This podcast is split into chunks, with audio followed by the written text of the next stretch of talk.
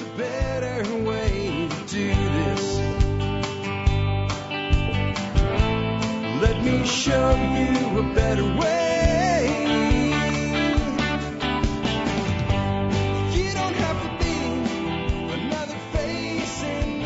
Hi, folks. This is Jack Spirko with another edition of the Survival Podcast. As always, one man's view of the changing world, the changing times, the things we can all do to live a better life if times get tough or even if they don't. Today is August the 27th, 2014, and this is episode 1414 of the Survival Podcast. A lot of 14s in there. We're going to talk about something we've actually never discussed before on TSP at any length anyway. Windmills for water self-sufficiency. Douglas Crawl is going to be on with me in a bit. His family knows a little bit about windmills. They've been, uh, putting will, uh, windmills and wells in since, well, I think 1898. I've got a photo on the blog today of his, uh, I believe his great grandfather drilling a well with a horse in 1902. So they know a little bit about this subject. Before I bring them on though, let's go ahead and take care of our sponsors. They do a lot to help take care of you. Sponsor of the day number one today is Ready Made Resources. All the resources you need for your prepping. Ready made, ready to go. Point, click, and buy on their website.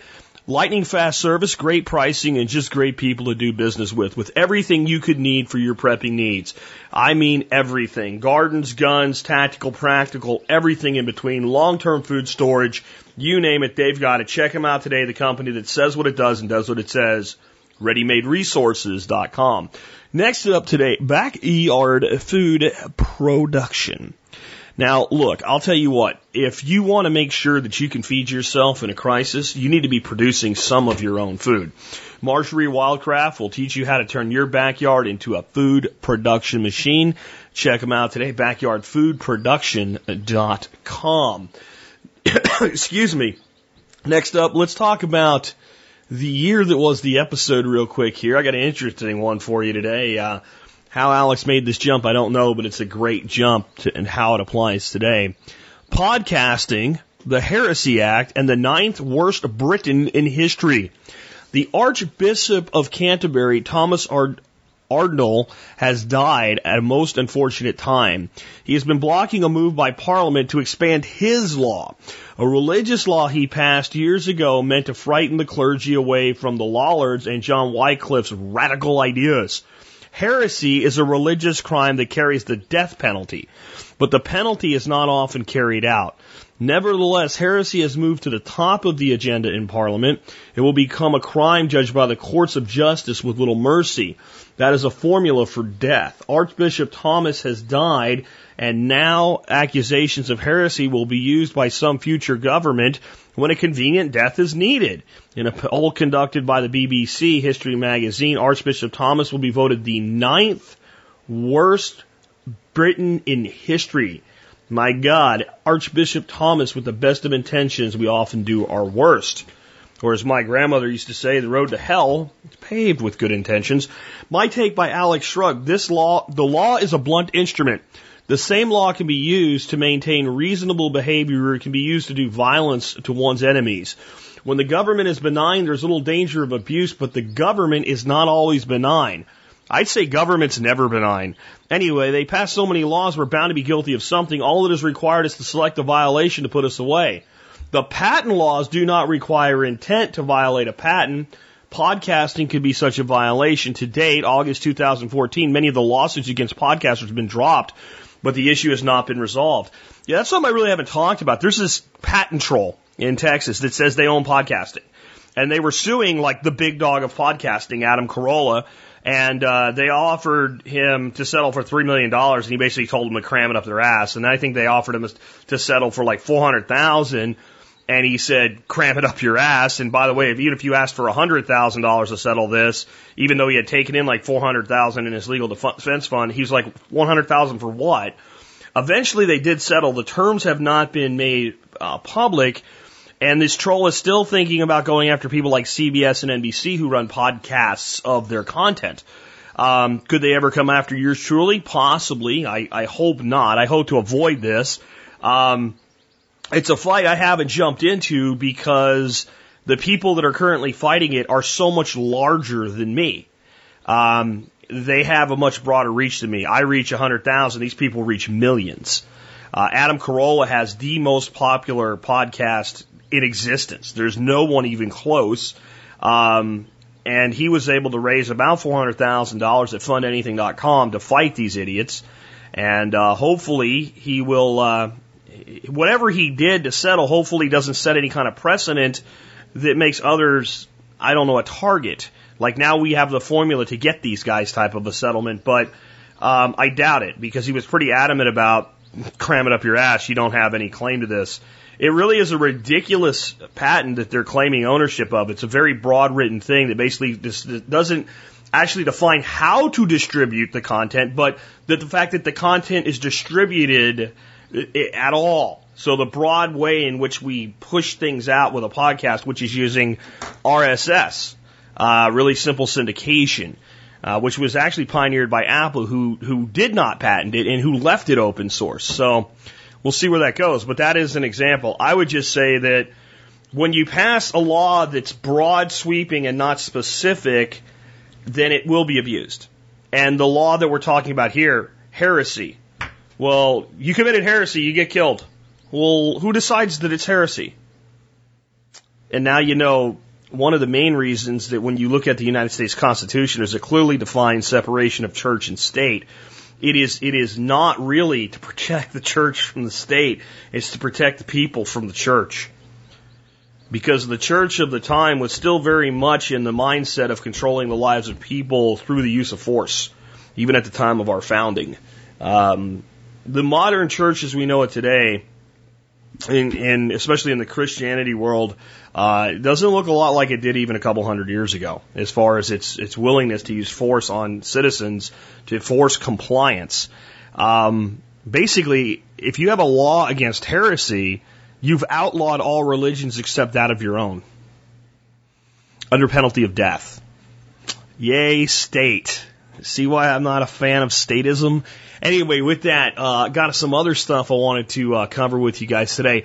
Uh, next up, permaethos.com. We're going to be doing a event at Permaethos in West Virginia. I'd Love for a bunch of you guys to come. I think we're going to limit it to 40 to 50 students. I don't know that we have a final number on it yet. We don't have a final agenda on everything we'll be doing, but let me just look at my calendar so I don't screw this up because I almost already did today. It's going to be the weekend of October 11th. It's probably going to run Thursday, Friday, Saturday, everybody leaves Sunday like I do at my location. So that's the 9th, 10th, and 11th of, of October. Um, I will be there. Nick Ferguson will be there. Josiah will be there. Kevin and Charlie will be there. Jesse Tegmeyer will be there. The whole Perm Ethos staff. Some of the things we're going to do. One, we'll have a final design by then for the 18 acres that we're going to be putting into full scale production next year with, with basically a food forestry alley cropping model. We'll do a complete walkthrough on that, explaining where dams are being put in, swales, terraces, etc., and explain all that. We'll show all the work that's been done. Uh, we may do some work on some of the garden beds that we're putting in for our, our larger scale production, going to feed the people on the farm uh, next fall. We are looking at possibly doing a chicken butchering workshop. I think we have 175 birds on pasture right now.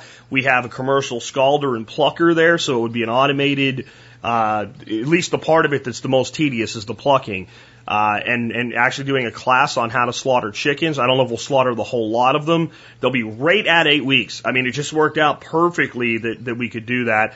That obviously might lead us to cook some of those guys up for you guys for uh, for dinner one of those nights.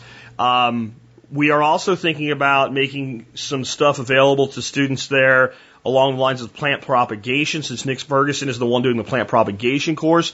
We're thinking about building a, uh, a, a what's called an intermittent misting system uh, for Perma Ethos. Nick's building one at his property as part of the first course, the first phase of his course. I'm building one here. By the time we get there, we'll have both built one. So this is not a very big system. It's like a four by eight foot bed generally that you use to do this, but you can propagate hundreds and hundreds of cuttings in one of those. Um, and then there's a lot of other cool stuff there, but we're talking about a pretty jam packed weekend with a lot of information, a lot of teaching.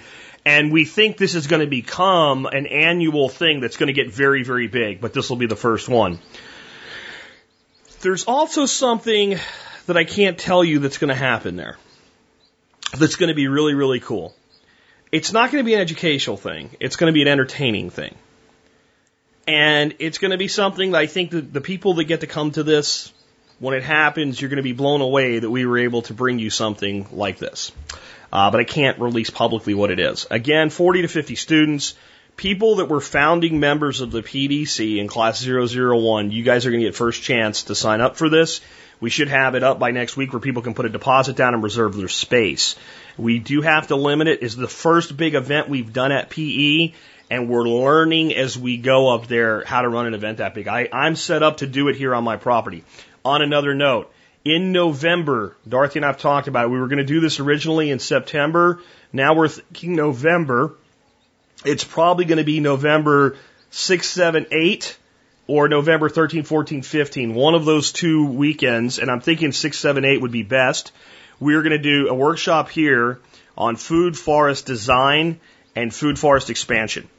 And uh, that gives me time to get a lot of things done in advance so that we can spend more time at this class actually doing design work and teaching you how to do design work and having you do designs for the property rather than being a total hands-on workshop. It'll probably be a three-day event with one day of planting and, and implementation and two days mostly of instruction and small-scale implementation. For that workshop, I'm going to have a lot of trees and plants on site to expand my Zone 4 food forest.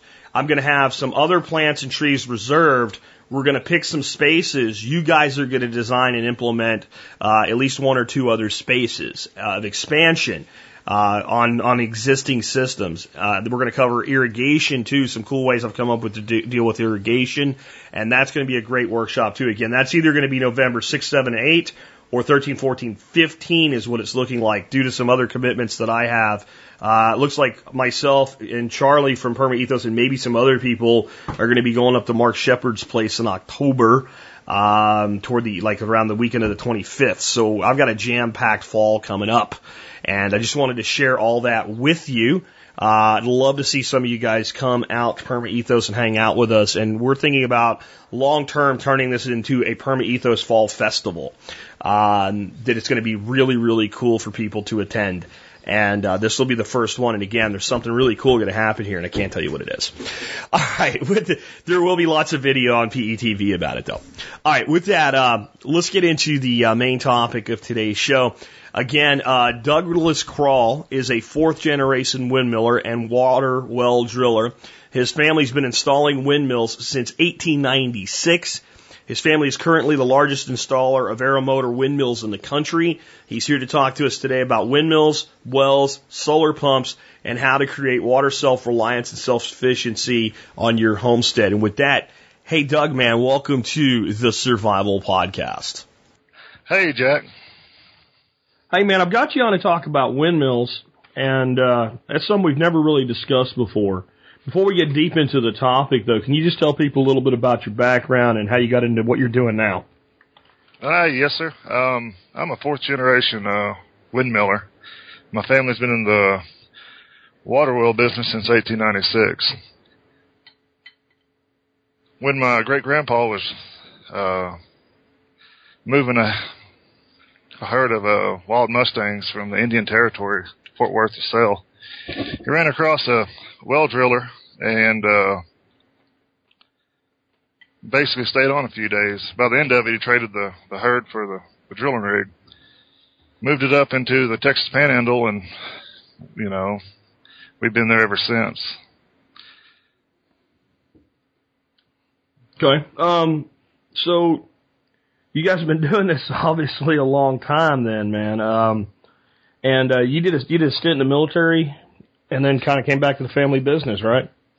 Uh, yes, sir. Uh, right after 9/11, I went to the military, in the Army infantry, and uh, served six years, at least three, you know, overseas. And I was wounded on my last tour, and you know, basically spent about a year in the hospital until I was medically retired and got out. And that's about when I found your show and started moving to basically better prepare myself. And I, you, you know, we were talking before, and you were saying that you think that there's kind of a hole in a lot of preparedness out there with, you know, water planning and not just storing water, but being able to move it, get it to go somewhere. I'd really agree when I know that, you know, I've been now living on a well for a long time and that means that, you know, if my water's not working, it's up to me to fix it. And if I'm depending on being able to move that water with a well pump, um, I can have real issues. So one of the first things I did was start trying to think about how to put water into gravity feed situations and have it in reserve, but that only lasts so long. So could you kind of just start on, you know, on from the beginning about some of the basic benefits of having a windmill on your homestead? Ah, there's there's there's a lot of them. Um, my home right now is, you know, completely ran off of a, a windmill, and windmills basically have been around forever. But the water pumping windmill started in uh, the late 1800s. Um, it's one of the things that actually made um, settlers move away from the rivers and creeks and actually start homesteading out on the Great Plains. Because a windmill is basically pumping water out of the ground. You can hook it up to where it uh, pumps into a storage tank basically, and then you can run your entire house off gravity flow. Um, another key benefit is that when the power grid goes out, when whatever situation, it could be, uh, you know, ice storms or tornadoes, that the windmill usually will last for 60 to 80 years. And just having that preparedness that you don't have to worry about being on the grid. You don't have to worry about, you know, the electricity failing or power surges. It just really increases your preparedness. Yeah, um, like I said, being on a well, you you you feel like you got your own water, but if you're if you're pumping them with electricity and electricity comes from the grid, you you find out real quick when the first time the power goes off, you're trying to run generator lines and things like that to get it going again. How important it is. How do we though, as we're looking at this like size of windmill? I've been on some big farms where they have big windmills, and they're moving a lot of water over a long distance. Uh, if we're talking about looking at this for like a homesteader, most homesteaders are sitting on a few acres to maybe a hundred acres is a pretty big homestead. How do you how do you size a windmill to your property? Um, it, it, it all depends on, uh, how deep your water level is. Because, uh, one of the smallest windmills they make is a six foot, and how, how they determine that is, is the width of the actual, the blades, the wheel. Um, a six foot will pump water from about a hundred feet at about two gallons a minute. And you can start moving up in base, basically depth. You know, so an eight foot would pump from 200 feet. You know, uh, 10 foot would pump from 300 feet and a 12 foot from 400. So it all depends on the depth of your water table. And is there a, a limit then though on not just how much rise you can get out of the water, how how far you can send that water once you get it out of there? Yeah, it, it, it all depends on, uh, just elevation, you know, head pressure. Whenever you, uh, you're setting it up, you can, you know, we, we work on ranches that, uh, have, you know, 300 foot water depth, a well that's basically cased 300 foot in the ground. We'll, uh, put a windmill on it and then they pipeline this, this water, which the windmill pushes up, you know, up two or three hundred feet to another, um, stock tank. Um, so it's basically endless on the, what you can do with the windmill. And as long as you have wind that's, you know, seven miles an hour up to 30, you know, that windmill's going to be pumping, you know, good clean water. So it's like the the windmill though is only one part of this system, right? There's a pump that goes with that. So how do we match those two things up? Actually, there's there's no pump. How a windmill works is is this you basically have a wheel which turns in the wind, and it basically moves a small gear that's set up to a larger gear. And that larger gear has two arms that lifts um, a rod that goes all the way down into your well to where your water table is. At the bottom of that, there's a, a cylinder, which all it is is a brass, you know, cylinder, a little bit smaller than your pipe size. And inside that, there's two checks. One check seats on the bottom of the case or the the cylinder. The other check is going up and down when the windmill turns. And just that action pushes water into the cylinder and then lifts it up. So you're basically um, basically running a double check action that pulls water out of the ground with just the the wind. So there's no independent pump. The whole thing is a single system. Absolutely, it's very it's one of the most efficient ways to get water out of the ground. Um, there are you know solar pumps that can be hooked up to the bottom so that when the windmill is pumping, it's pumping extra water because the solar pump's pumping it also. But once that windmill wind quits turning, the solar pump will basically take over. Okay. So you keep talking about wells, and that's obviously one source of water. Do you guys ever set them up where, let's say, a guy doesn't have a well, but he's got a great big stock tank set up, but it's in lower in the land, and he wants to move that water higher up in the land so he can use gravity on it, and basically you're just pumping it out of a stock tank. Yes, sir. Um, and those windmills are a lot, lot cheaper. Um, and it's basically set up like an aerator. So it's basically, uh, you have your windmill and you have your, your basically your cylinder that goes into your water tank. And while it's pumping it, it's basically pressurizing up and sending it up, up your pipeline. Gotcha.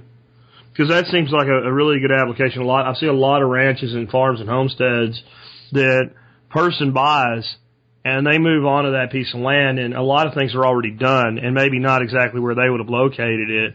And, uh, but they've got this, this resource of water and it may not be water you want to take a bath in, um, if it's a stock tank, uh, but that water could be used for irrigation and for livestock on, on different parts of the property. And in that situation, more like a retrofit, it may be a hell of a lot less expensive, not just for the windmill, but you're also not paying the expense of putting a new well in. Yeah, absolutely. Um, what, one of the things we uh, we do also is, is when we put up these windmills, you know, and one of the best ways to do it is is to have a have a stock tank, which is on a tower. It pumps into the stock tank. Everything gravity flows, but the problem you run into is moving that water uphill. Um, in a basic windmill, you know, you're using uh basically if you ever seen a pump jack, it has a, a rod that goes it's just like oil wells. It goes down and it has packing in it, which is leather and grease. And right there keeps the water from flowing out the top, but it'll send it down your pipeline. Okay. Um, so what kind of production are we able to do with a windmill? I mean, I guess it depends on the size of the windmill on some levels, but you know, in a, in a typical situation, how much water can a, a windmill really move on a you know given day? Yes, sir, and that- that all depends on the size of the cylinder on the bottom and the size of the windmill. So if you have a six foot windmill, that, you know, that has six foot diameter blades basically, then, uh, you, that windmill is going to pump a six inch stroke. It's going to go up and down just six inches. Okay. So the larger the windmill you go, the larger the stroke, which increases your water flow. And like I say, a six foot windmill pumps about two gallons a minute. As long as the wind's blowing seven miles an hour. But it increases with, with the wind basically. When if you go up to a 12 foot and you increase the size of your cylinder on the bottom, it can pump up to six to eight gallons a minute. Which is a significant amount of water. I think in the world of electric pumps, we think water on demand, where a windmill is more designed to act like a battery charger, filling up a battery. So we're we're taking that water somewhere into some sort of a holding tank and to use gravity to our advantage in the future. We're not necessarily doing it so you can hook up a hose to it and open the other end up and start spraying water out. Um, and, and that, that that kind of that kind of numbers right there. Even two gallons. You said two gallons a minute for the smallest one. Yes, sir. So that's about 120 gallons an hour. Yes, sir. Uh, if that thing's running all day long, because you don't have to do anything, that's the whole point. It just sits out there and does its deal. Um, that that starts to add up really, really fast to moving an awful lot of water. So, is there a mechanism? You know, how do you? Is it like a clutch or something that if I'm filling up a, a holding tank, there's some kind of float valve or something that says to the windmill, "Okay, dude, I've got enough water. Stop. Stop giving me more water." Uh, that's that's one of the the problems with the windmill. You you can go out and turn it off. There's no automated system that'll do it. Um, That's why most people, you know, like on my homestead, the windmill pumps into a big storage tank, which is you know 12 feet off the ground, and that storage tank, once that windmill fills it up, overflows into a pond or into a swale. Um, and a lot of the people who want, you know, water on demand, they'll actually end up hoo- hooking up, you know, a pressure pump, you know, that draws from the storage tank. So you you've thrown out numbers like seven miles an hour. Um, is that kind of the minimum? And like, are there places in the country where there's just not enough wind to make it viable? And how how do you make that determination whether it's going to work for you or not? Uh, you can look on, uh, look online at your average wind data. Um, you can find some figures there, but, but most places, you're going to have enough wind unless you have tons of tree cover. Because you, you want to install this windmill, you know, at least five feet above anything surrounding, you know, which could cut off your, your wind flow. Um, the average tower is anywhere from uh, 27 to up to 50 feet. So choosing your tower, you know, it should be chose by looking around your surrounding area and basically measuring the trees around you. That's got to be a significant installation uh, operation, right? I mean, it, you know, we we see these little windmill lawn ornaments and stuff like that, and we might get scale out of our head a little bit. I mean, even when you say a six foot windmill, well, that's a six foot circle, Mhm. right? So that's a pretty big machine, really, when you think about it. That's like putting a rod through my stomach and putting me up on a machine. You then you got to get me 27 feet in the air, spinning around up there. I mean, so is there probably as much, let's say, cost and labor in the the the construction and installation of a tower as the as the the machine itself? Yes, sir. You know, most of the installation is going to be in the tower. Um, you can do it yourself. You know, it just takes a lot of time. You know, and you got to have a decent ability, hands-on work. Because one of the problems with the windmill, and the reason why you don't see it everywhere now, is, is because there isn't windmillers who actually install them everywhere. So a lot of these places that are outside Texas, outside Oklahoma, or basically the Great, Great Plains, you're going to be stuck with doing it yourself or um, hiring somebody. And that's one of the things we, we offer is, is is being able to consult with your local well person, explain to him and work with him to get your tower up. Um, you will have to get like a for six and eight foots. You can actually rent a a bucket truck. With that bucket truck, once you installed your tower, you can use the bucket truck to install the actual motor that goes on top. The tower setup is pretty difficult, but you can do it. And I'll, I'll be releasing some videos on my website within the next month, showing step by step how to how to install these. But I mean, it's something's got to be done right. I mean, you're probably running some down guys or something like that. I mean, it's it's a significant structure, and especially it's you know a six foot windmill is one thing. You mentioned things up like a twelve foot windmill. Yes. Well, that's that's that's probably a pretty sizable tower necessary to do that. You're probably bringing in some specialized equipment to get that done. Yes, sir. Um, your local well person should have a, a well rig that can do most of these installations. But if you're doing it yourself, if you get up above 10 foot, then you're going to more likely have to uh, get a small crane. Um, you can rent them. You know, I think it's pretty expensive though. It's you know, $150 an hour. But uh, you, you wouldn't need the actual uh, the crane for this tower installation. You can do that piece by piece. Everything comes, you know, you know, pre. It's, it's everything's bolted together. You cement your anchor post in the ground, and then you start building it up from there. And uh, the installation kit that all of these come with are pretty detailed and have, you know, color coded, you know, and you just basically start slowly working that windmill up. So that the only reason you'll need the the crane would be basically to stab the. What's the what's the cost of all this? I mean, let's say I know it's obviously going to be. It depends how far away a person is from you for you know, materials, getting them there, and, and stuff like that. But just a basic average of you know a six or eight foot one mil installed tower construction and kind of broken down. What's the person looking at and on cost there?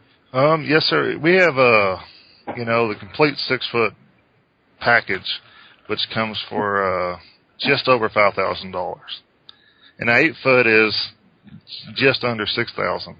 And that's that comes with a tower, basically everything you need, you know, to install it. Um, with your local serviceman installing it, they usually charge by the hour, um, and we're able to install these within about eight hours. Okay, so the price you were given there, that's not a turnkey price, that's a kit price. Yeah, that's that's a kit, you know, for if if if you buy it and do it yourself or you get a local serviceman to do it. That's one problem with state regulations is is me being a, a master, you know, well driller and pump installer, I only can work out of the state of Texas because you have to go through all licensing and, you know, it doesn't transfer into different states. More help from the government. Yeah, absolutely. Definitely more help from the government. So you're, let me just recap those prices then. So like a six foot windmill, we're looking at about 5000 plus installation. And that's the windmill and the tower. That's not the, the, the well. We're still looking at drilling the well and the well is going to have a lot, cost of a well from what I've seen has a lot to do with a lot of things. What's Yeah. the soil like? How deep's it got to go? Um, how many well drillers are currently drilling wells for the gas and oil people and, Yeah. and, and don't want to take the time to see you because like the price of a well here has honestly doubled in the last five years because all the well drillers are out with all the work they can handle for the gas, uh, Chesapeake gas. Absolutely. So- Yeah, that's one of the biggest problems you run into nowadays. But it, I've seen prices that are, you know, seventeen dollars a foot. And then you get up into Colorado, then it's it, it's anywhere from thirty-five to forty dollars a foot. The best way would be basically contact your local driller and ask his, you know, price and what he believed would be the max, you know, the max depth of your of your well. And most of these guys have been doing this a while. If you tell them where you're at and they're familiar with the area at all, they they know somewhere thereabouts how deep they're going to have to go. Yeah, absolutely. They, they're not going to give you over the phone without any kind of site look or something, a hard firm price, but they're going to get you in the ballpark. Yeah, a- absolutely. And uh you can go on uh, line to uh it's uh I think it's wellbetter.com and they have quite a few ranges and ballparks of where, you know, your local area water depth is. Have you ever, in your experience with drilling a well, you know, been called out to somebody and figured, yeah, I can put a well in there, and then when you really look at it, it's just not doable? Um, no, sir. You know, here we've we've mostly figured it out.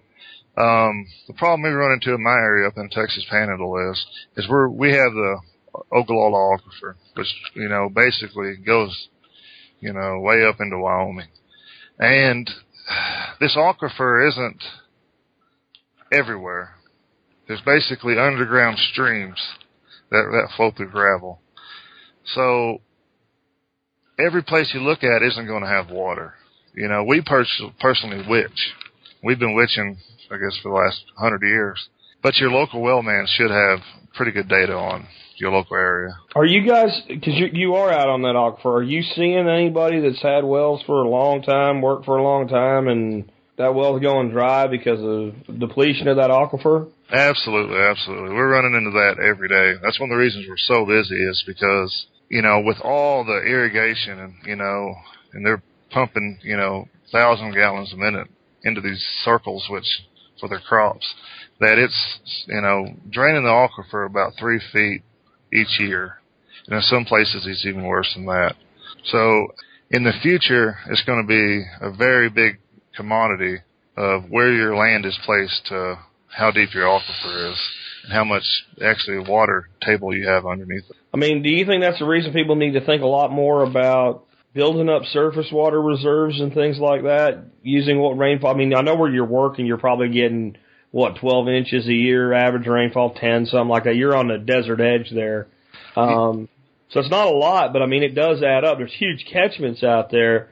I guess there's government help there too, though. Like if you use surface water for commercial crops in Texas, you got to have a permit from the man and and what have you.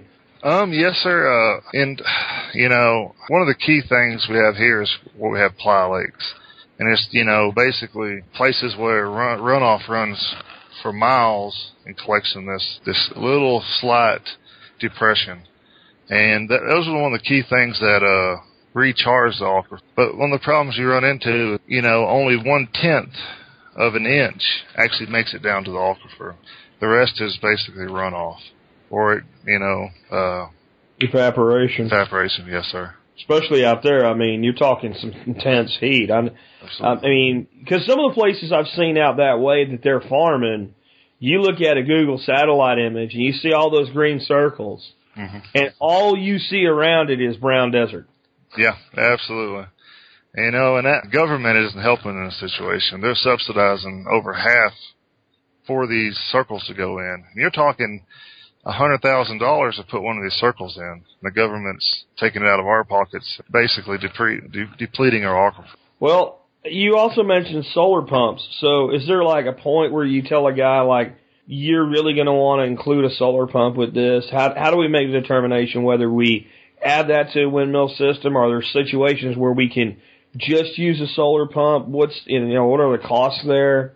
Yeah, you know, the average solar pump to put in is about seven thousand dollars. Just the pump alone for for a good quality like Grundfos pump is twenty five hundred dollars. But you know, the solar panels, you know, is adds up. So you basically you need more solar panels for the depth you're going. So you know, the average on about a two hundred foot depth is about three hundred watts, and uh it still doesn't compete with the windmill that well because a windmill has a a life of 60 to 100 years, you know. With these solar pumps, you, you, you're lucky to get uh 10 years out of a good quality pump. And some of the lower brand pumps like Sun Pump and they have one that's named Robertson, they only last 6 months to a year. So it solar pumps are good. You know, there's less maintenance, but there just isn't the longevity of a windmill. Now, correct me if I'm wrong. I've always seen solar pumps seem to be a good option, small, low flow stuff for moving water 10, 12, 15 feet on one of these little always on ones. They either pump when they're on or they don't, like a windmill works. No batteries built into them. And it's little trickles of water, but it adds up over time. And those seem to have a lot of application in small homesteads and things like that where you got a place there is some water there. You really need it up higher so you can move it somewhere else, and you just don't really have another option, and your budget's limited. And, and that's where it seems like these smaller solar pumps seem to work okay. Yeah, they they, they work decent for that, you know. And uh, these no, new solar pumps, you know, these submersibles, they actually they're getting a lot better. Um, but you know, they'll pump up to 800 foot on some of them, and you know, we've installed we we've been installing probably 100 solar pumps a year, and we've installed them on homes, which basically they pump into this big storage tank, and then uh, And a pressure to the pump. Pump's website. All of us at Sun Hold Pump on. are dedicated Okay. to supplying a worldwide That was a clientele mistake. with high quality solar pump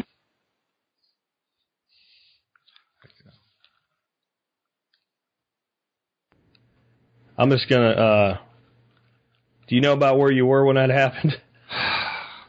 Uh, not really. Give me a I'm minute. sorry I knocked you off there. I just, I'm just, just start from where I was. You, you were saying uh, some of the new submersibles uh, are getting better. Kind of pick up from there, but just wait about five seconds. No, I'll find it. There's a giant blurb in there. I went and pulled that site up when you mentioned it, and so just if you can just go from there, just say some of the new pumps are getting better, and Okay. yeah, go ahead. Yeah, some of the new pumps are getting a lot better. You know, they'll pump up to 800 feet deep. Um, it's just you're going to have more price in the actual solar panels, which with like the Grundfos solar pumps, you can buy the solar pump and then purchase your own solar panels because they run off of any voltage, basically. Um, some of the cheaper ones, you, you got to stick with their, their their voltages, their systems. But uh, the good quality ones, they're they're getting a lot better. They're getting a lot better with longevity, you know, and even pumping a little bit of sand. Where the cheaper pumps, you know, they'll just tear up with any any debris in your well. Kind of the reason I'm asking this is we're you know we're we're kind of working on this permaculture farm up in West Virginia right now, and we're going to be putting a couple really uh, pretty high up, one contour dam and one ridge point dam, but there's probably another 200 foot of rise up to this uh, little plateau. And that area up there is an area that we will graze hogs, and of course you can't not give them water because they'll die. Um, it's probably though a place where we'll Eh, the, the hogs will be there during grazing maybe 10% of the entire time. The rest of the time they'll be over in another set of paddocks and we've got a, a high dam over there. We can push water on 80% of the property from that one dam, Yes. but we, we can't get it to this one spot. And uh, we're kind of looking at, well, what would be the easiest way, cost effective way, but long term lasting way to get water a couple hundred foot up and you know, we're talking about filling up something like a 1500 gallon poly tank or something like that because it's just not that much water that we would need. So we look at that and windmill would be cool because it's a permaculture farm and it's a windmill and all. But, but you know, if you can put a little solar pump in there and handle that, because that's, that is an on off. You can, you can set that to just shut off when you don't want it running. And, and honestly, it probably wouldn't need to run six months out of the year. Yes, sir. Yeah, yeah, that would be the best best option. It'd be a, you know, a decent solar pump, you know, with your panels set up on the, on the ground. The biggest problem you're going to run into is you're going to have to run a line with your your pipe up to the tank, Yeah. which has a um, a float switch on it. Yeah. Um, a windmill for that situation, I think, would be a little bit overkill. So Yeah, it sounds like it. Absolutely. But, uh, you know, like the Grundfos SQF Flex, you know, I have one on my website, you know, that would pump that 200 feet rise with no problem. All you'd probably need would be 200 watts. Okay. So, And I mean, the size in a solar system like that, like size in solar for anything else. That you you look at your power requirements, your solar exposure, your panels are sized to what you have, um, that type of thing. absolutely. So you you mentioned the longevity of these things, but I found there's there's two types of people in the world. There's one person will tell you a certain model of car is the biggest piece of crap you could ever drive, and you need to get never buy one of those because they're junk. Another guy have the same car and say it's the best car he's ever owned. and the difference is the guy that says it's the best car he's ever owned did this thing called maintenance.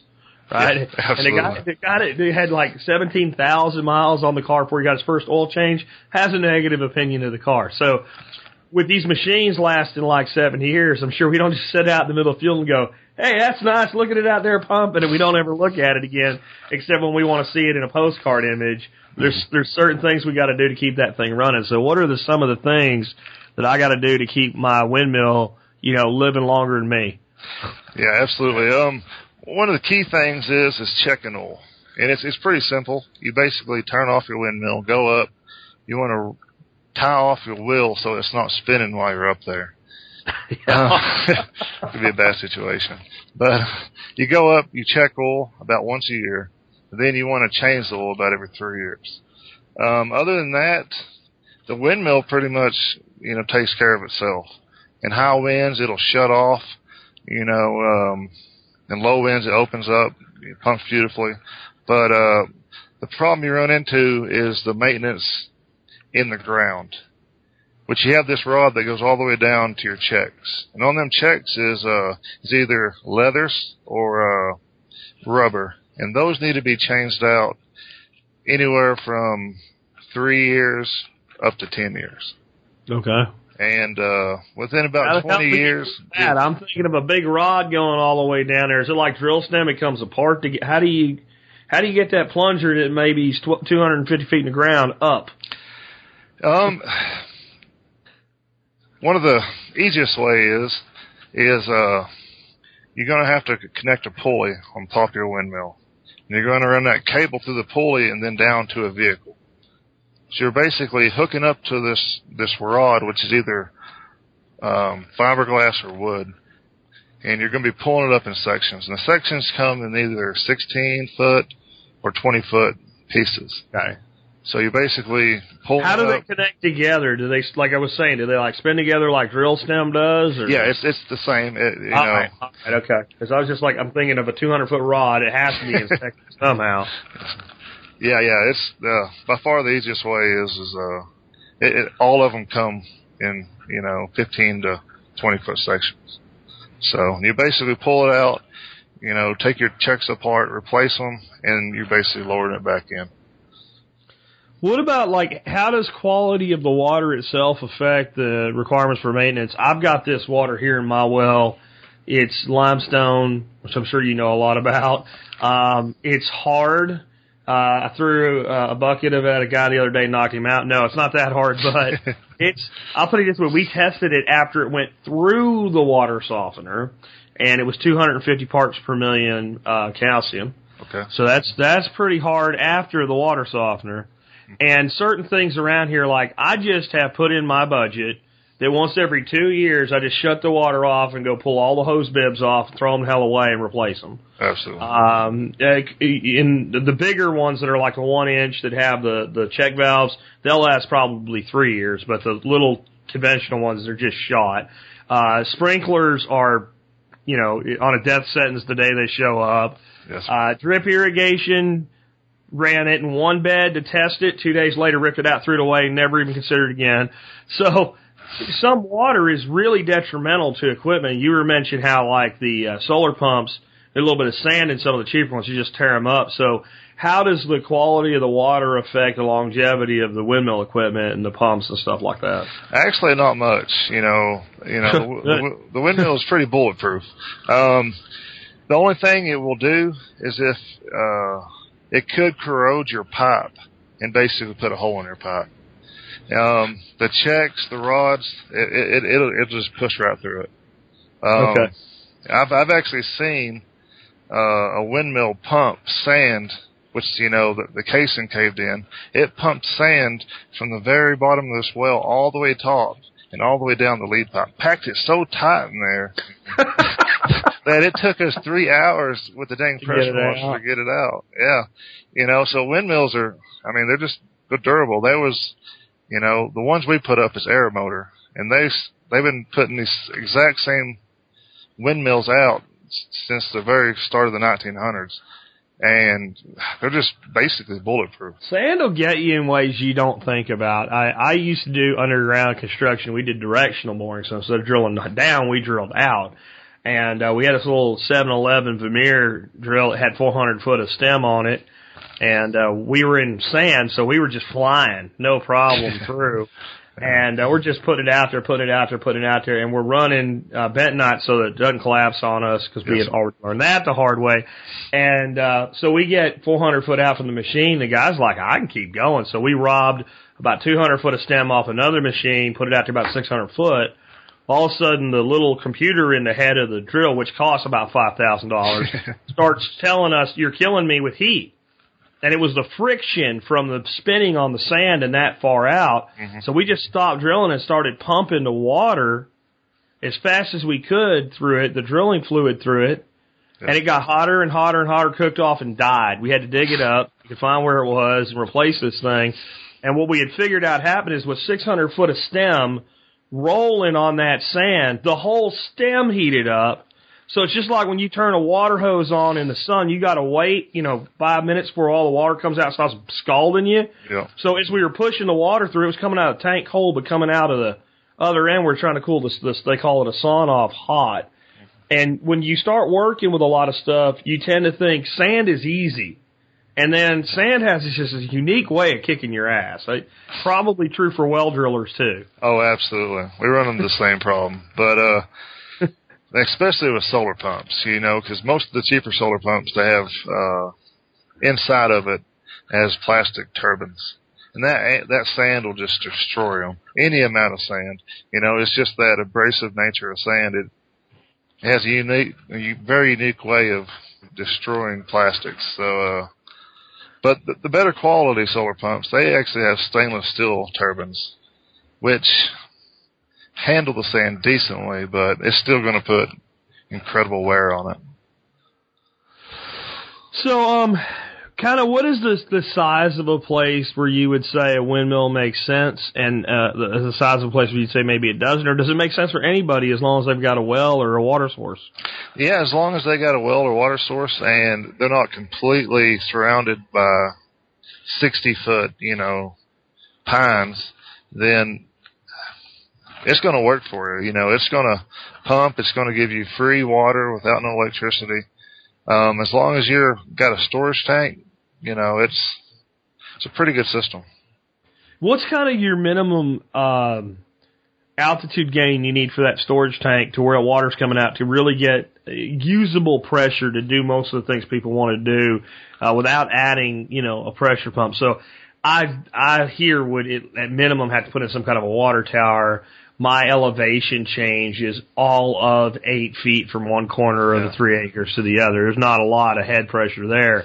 Um, but there are places like we had our place in West Virginia where I was talking about putting that poly tank. I promise you, if you ran a pipe to the bottom of that mountain, you could probably knock somebody off the truck while they're driving by with the pressure you'd have there. But where is kind of that point where you've got, I mean, there's all kinds of math formulas that go into it, but in the end, there's a certain, probably a certain amount of altitude. If you've got at least that much change, you're going to have significant pressure. Yeah, absolutely. Uh, I would say a minimum of 12 feet. Whenever, Okay. whenever we install, you know, install these on remote cabins and even we install these windmills with these storage tanks, you know, on houses, you know, pretty often. And you want to get at least 12 feet. And with 12 feet at the bottom of that tank and a, at least a six foot tank above it, you're getting enough pressure it'll actually push through your plumbing in your house. It'll actually, it, it won't be pressurized, but it, it'll at least come out of the shower. It'll at least, fall out of the shower head Yeah. if it, all right. Absolutely. So, um, I, I'm only asking this because I know somebody's going to ask this because I don't. I think the answer is no. Um, but is there such a thing as a windmill that moves water that also generates electricity, uh, and not from some kind of weird hydro thing that it does with the water falling back down, but like from the windmill itself? Um, there isn't at the moment. I've actually been trying for the last two years to figure this one out. I, I've I've made you know wind generators out of windmills, but making it all work at the same time is pretty tough. It's pretty tough.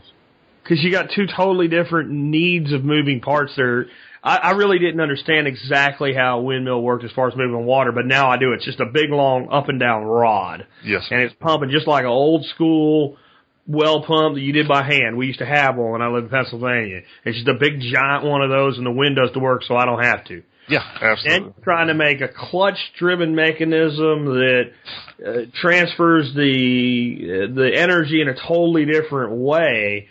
Um, it doesn't seem real practical, but I guess it does seem possible.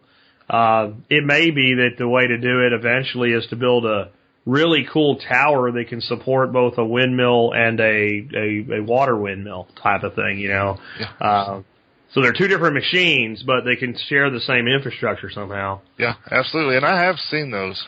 Um, we've had a you know, out on some of these big remote ranches, this is one windmill we put up. The windmill's been up forever, but we ended up installing, uh, you know, wind turbine, which, which controls the actual, uh, solar pump that's hooked to it also. And all, and all you'd have to do is basically weld brackets, you know, that pushes this outside of your, uh, which basically pushes it off your tower. And it works fairly well. It would seem like it would make sense. There's obviously wind there. You wouldn't be putting a windmill there.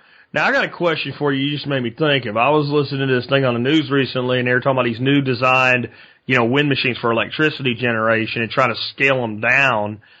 And what they said is that this new design might actually work because it'll last.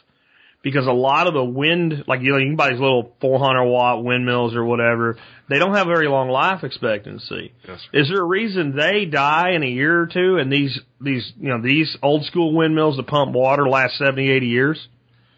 It, it's more in the design and the simplicity of, you know, the actual Aermotor windmill. It, everything's cast iron. Everything's, you know, fitted perfectly, and it's sitting in an oil bath. So basically, Mm. you know, there's very little wear, you know, and then whenever you switch over to wind turbines, you know, most of your, uh, your part failure is going to be in your actual generator. It's going to be, you know, from heating up or basically corrosion. Um, we have thousands of these wind turbines coming up here, you know, around Amarillo, and they don't got a very good life on them. Um, I, I think it's more just the scale and the in the quality of the actual uh, mechanism in the. Well, they ain't and made the. China, which is where probably most of them little electric windmills are made. That, that right there, you know, Yeah, absolutely. American iron versus Chinese plastic. You, Yes, sir. Gotta do that one. I got another kind of uh, not oddball, but just off course question for you a little bit. I'm sitting on your website right now. I'm looking at a picture of I guess who's your grandfather or great grandfather 1902. Um, and there's a dude looks like he's roughnecking basically up in the middle of this tower, and uh, they got horses, and you probably drilling a well here. Um, back in that time, how did they drill a well? I mean, they didn't have the equipment that we do today, and you had to got to got to get pretty much the same hole in the ground. So what what did they do back then differently from what you do today? Yeah, back then everything was run off horsepower basically. So you had a a belt, you know, big long belt that runs to your drilling rig and then runs out, and it basically has one of them uh uh them horse leader twirly things that Yeah. uh you know people you know run the horses around. I had one of those, and that system right there, just them horses running around, powered these Wow. these drilling rigs, and it used to take months just to drill. I was gonna hundreds of say, yeah, horse is only gonna go so long before it's gonna be like, you know what, I'm done today. Yeah. You know? Absolutely. You know, and it's just back then. I mean, there were some hard men. You know, they they dealt with some of the harshest conditions, and they just keep going. Um, later on, you know, my great grandpa he ended up uh, in the 30s getting a steam engine, and that steam engine is what ran the belt. And that was a, that was a big big plus for the water well industry. God, because you just think of the the heat on these plains. You know, I was out. We've had a really mild summer this year, but I was out on on my property yesterday about five o'clock, and I think it was about 102 degrees, and yeah, that's mild for August. That really is. We we've had our global cooling this year, and uh, I remember I remember doing construction at 113 degrees out at seven o'clock, and it was still getting hotter and uh to to be you know spending months of, of walking a horse in a circle to get one well drilled it had to just take a different a different cut of, of mindset than what we have today Yeah, absolutely. You know, our, our even myself who drills these wells every day, you know, I'm a, a weenie compared to the, the old men. I mean, they they were just tough. You know, you got to think of that old um, homesteader mentality that they could just forge through anything. yeah so it was either do it or die really i mean that was the thing. So uh, how long does it take you now to put in an average? I know again, I know it depends. Uh, how long is it going to take you to get this fiber optic cable in, Jack? This one a day and next one five weeks. But I mean, on average, how long does it take you to put in a typical well? Uh, drilling a well now, it used to take two or three days. Okay. Um, you know, and that's with the rotary rig. That's the same as a drilling rig, which is basically turning a bit down the ground. We still drill the old-fashioned way with a what they call a cable tool rig. When you basically got a big thousand-pound bit, you're you're lifting up and dropping. And what that does is allow you to work your water table where you're getting 100% of that actual, you know, of the water table. Where a rotary rig will actually pump mud into the water table and kind of shut it off a little bit. Hmm. So it on on a cable tool rig, it'll take around seven days. So Okay. What's the average time to do once you got the, the well in? Average time if you're you got somebody's buying a full tilt system, you put up the tower and the windmill next. well, we can usually do it in a day, but it's Okay. usually you know a good twelve hour day. Um, with a do-it-yourselfer doing it, it, it would probably take at least three days. It'd probably take me three weeks. three weeks and a lot of evenings quitting a little bit early and drinking a beer so I don't lose my temper. Yes, Uh, but uh, do, do you find most of your customers coming to you are like, I want you to build me a windmill and drill me a well, or I've got a well and I want you to install a windmill? Um, it's usually new. It's people uh, deepening their wells because uh, their water table is, you know, dropping. But Okay. you know, most of the time it's it's, it's new or replacing existing ones. So we still got tons of the old wooden windmills up on the Panhandle that you know they've been up for over a hundred years, and then the wood just finally rotting through that. You know, they'll fall down and we'll go put up a new one. Gotcha.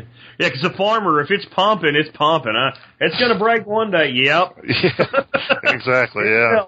Is it gonna break this year? Don't know. Yeah. They, they yeah, they- when it breaks, right? When it breaks and I can't fix it with baling water wire anymore. That's the standard farmer answer. So I was gonna, the next thing, what's driving most of your customers' decisions? I mean, if I put a windmill on one of my properties and you ask me, you know what I'm gonna say, sustainability and, and independence.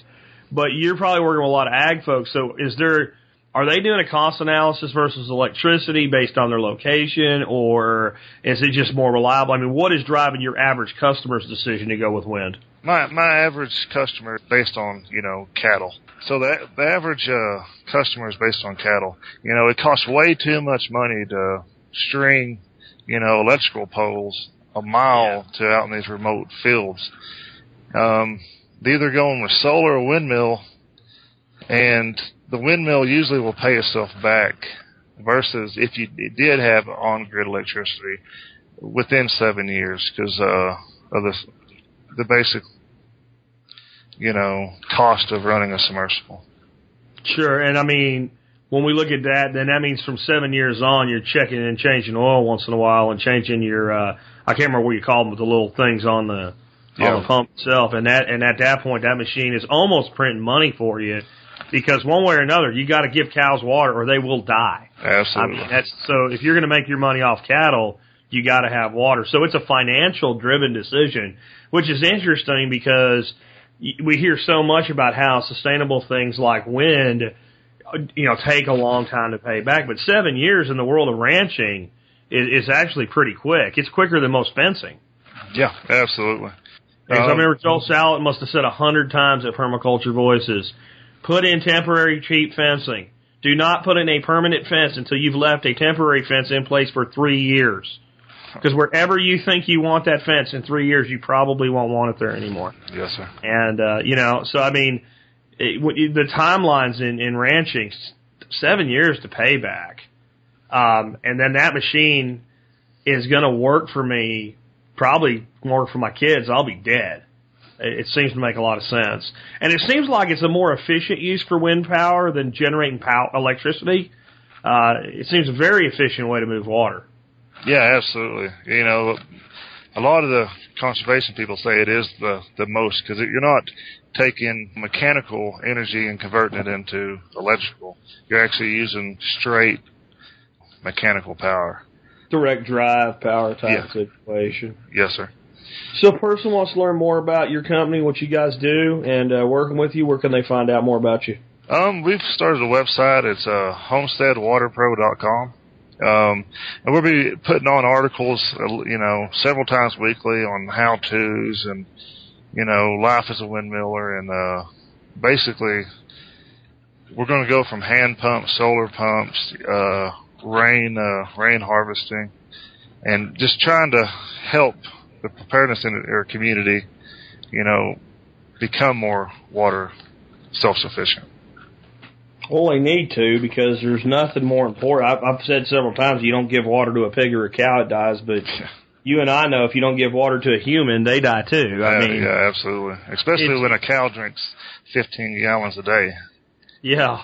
Um, you know, water keeps your your your crops alive, it keeps you alive, keeps your animals alive, and you know, all you got to do is deal with the loss of your water pressure for whatever reason, or in the wintertime you have pipes that you usually rely on to get water to a place freeze up, and, and, and real quick you realize how much we take for granted the ability of water just to show up wherever we turn a valve.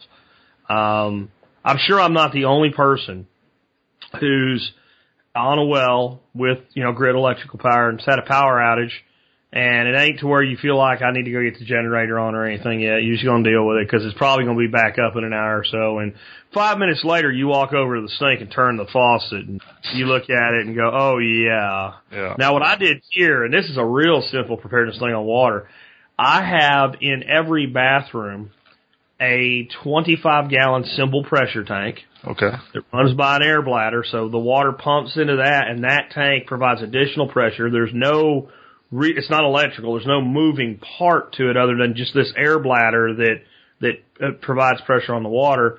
Um, so I've got two small bathrooms with 25 gallon ones. I've got one big. The main bathroom's got a 50 gallon one. I've got a 150 gallon one of those out in the garage where the water softener system in the well comes in and all.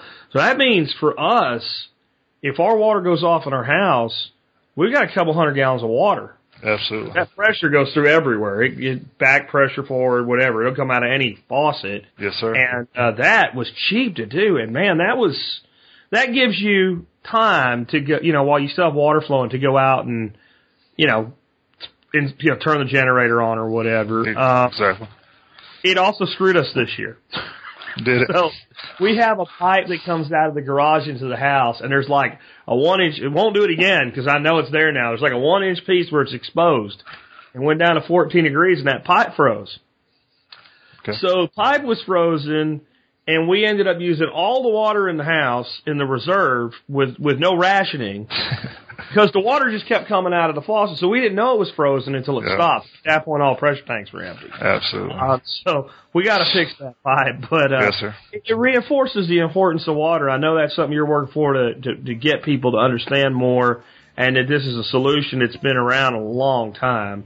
Um, I, I you know I, I really appreciate you coming on, being with us today, and uh, we'll make sure we get people over your website again. It's homesteadwaterpro.com, and uh, I can say it's Doug, man. Thanks for the work you're doing out there. Thanks for your service to our country, and uh, clearly it, it, you had a, a point where you had to uh, to deal with some pretty serious stuff if you're you know laid up for a year. So I appreciate your service to our country. I appreciate your ongoing service to the preparedness community, and I appreciate you taking time to be with us today. And you know nobody out there would know if I didn't say it, but I appreciate you dealing with me having to reschedule you uh, a couple of days too, man. Heck yeah. Yeah, I appreciate it, Jack. Uh, and whenever you want a hand pump, just give me a call. All right. All right, man. I appreciate that, Doug. And with that, this has been uh, Jack Spirko today, along with Douglas Douglas Crowell, helping you figure out how to live that better life. if Times get tough, or even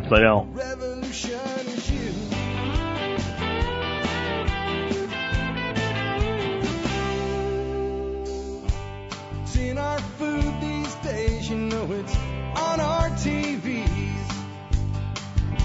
Sometimes we forget we are what we eat. I don't know the answer. It's like there's nothing I can do. It's the price we pay, I guess, and we follow all the rules.